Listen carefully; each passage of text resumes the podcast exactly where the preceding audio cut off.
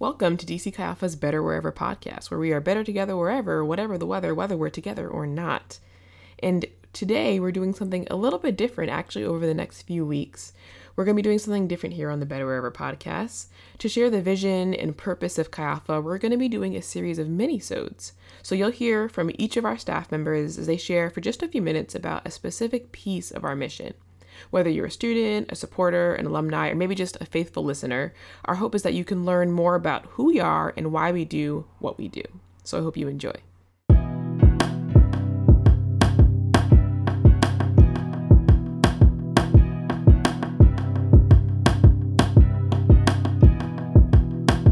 Here in Chi Alpha, we believe in worship one of the the things in our fivefold approach to missions and to, to ministry here on campus is that we seek to introduce fellow collegians to an authentic relationship with Jesus Christ through worship, through expressions of thanks, through word, music, and service.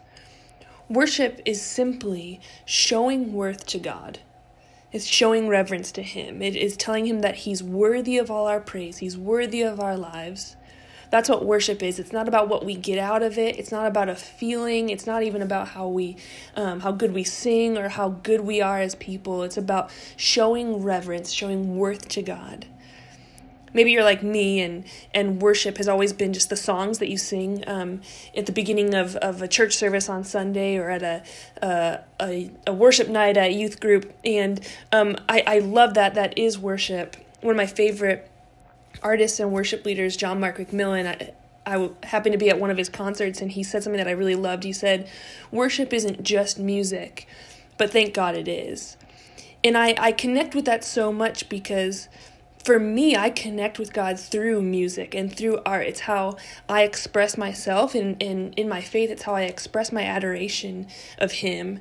Um, and we see this throughout Scripture very often that, that art and that music or poetry is used as a form of worship. Because I, yeah, I believe that there's something about music that, that does break down walls. We see that in I, I love it in Second Chronicles where the Israel Israelite army goes uh, ahead of of everyone else. The musicians go ahead into battle, and and the battle is won simply by the the worship that they are singing going into battle. I do believe that the Spirit moves in our worship settings when we're singing together. Um, and just even in our world, I mean, I think m- music always plays a role in breaking down walls. Think about a great movie soundtrack that um, is perfectly fine without the music, but when you add the music and the the the piano swells in or or the strings come in, where it just starts to get you to cry. Um, I think that there's something special about music, but worship isn't just music; it's a lifestyle it's not just the songs we sing on a Thursday night or or on our Advent worship night, although that is worship, but that's not just worship. Worship is how we live. How we live out a lifestyle of gratitude, of of glory to God. And yeah, we should have concentrated time devoted to worshiping together in unity. That's why we we worship every Thursday night. It's why we have uh, worship nights during the, the semester where we have extended worship moments, but it's also about how we act. It's how we love one another. It's how we serve one another here in our community in Chi Alpha, but also those outside of it, those who are in our classes and on our campus, our families. That's all an act of worship because it all shows worth to God. I believe that when we worship, heaven invades earth. The kingdom of God is here with us when we live out praise. We know and we understand God's presence in worship because we are entering into the throne room, as the Bible calls it, or in the Old Testament, we see um, the priest would go into the Holy of Holies, which is where the presence of God was living. And at that time in the Old Testament, only the priest could go in. No normal people like you or me, we, we couldn't go in.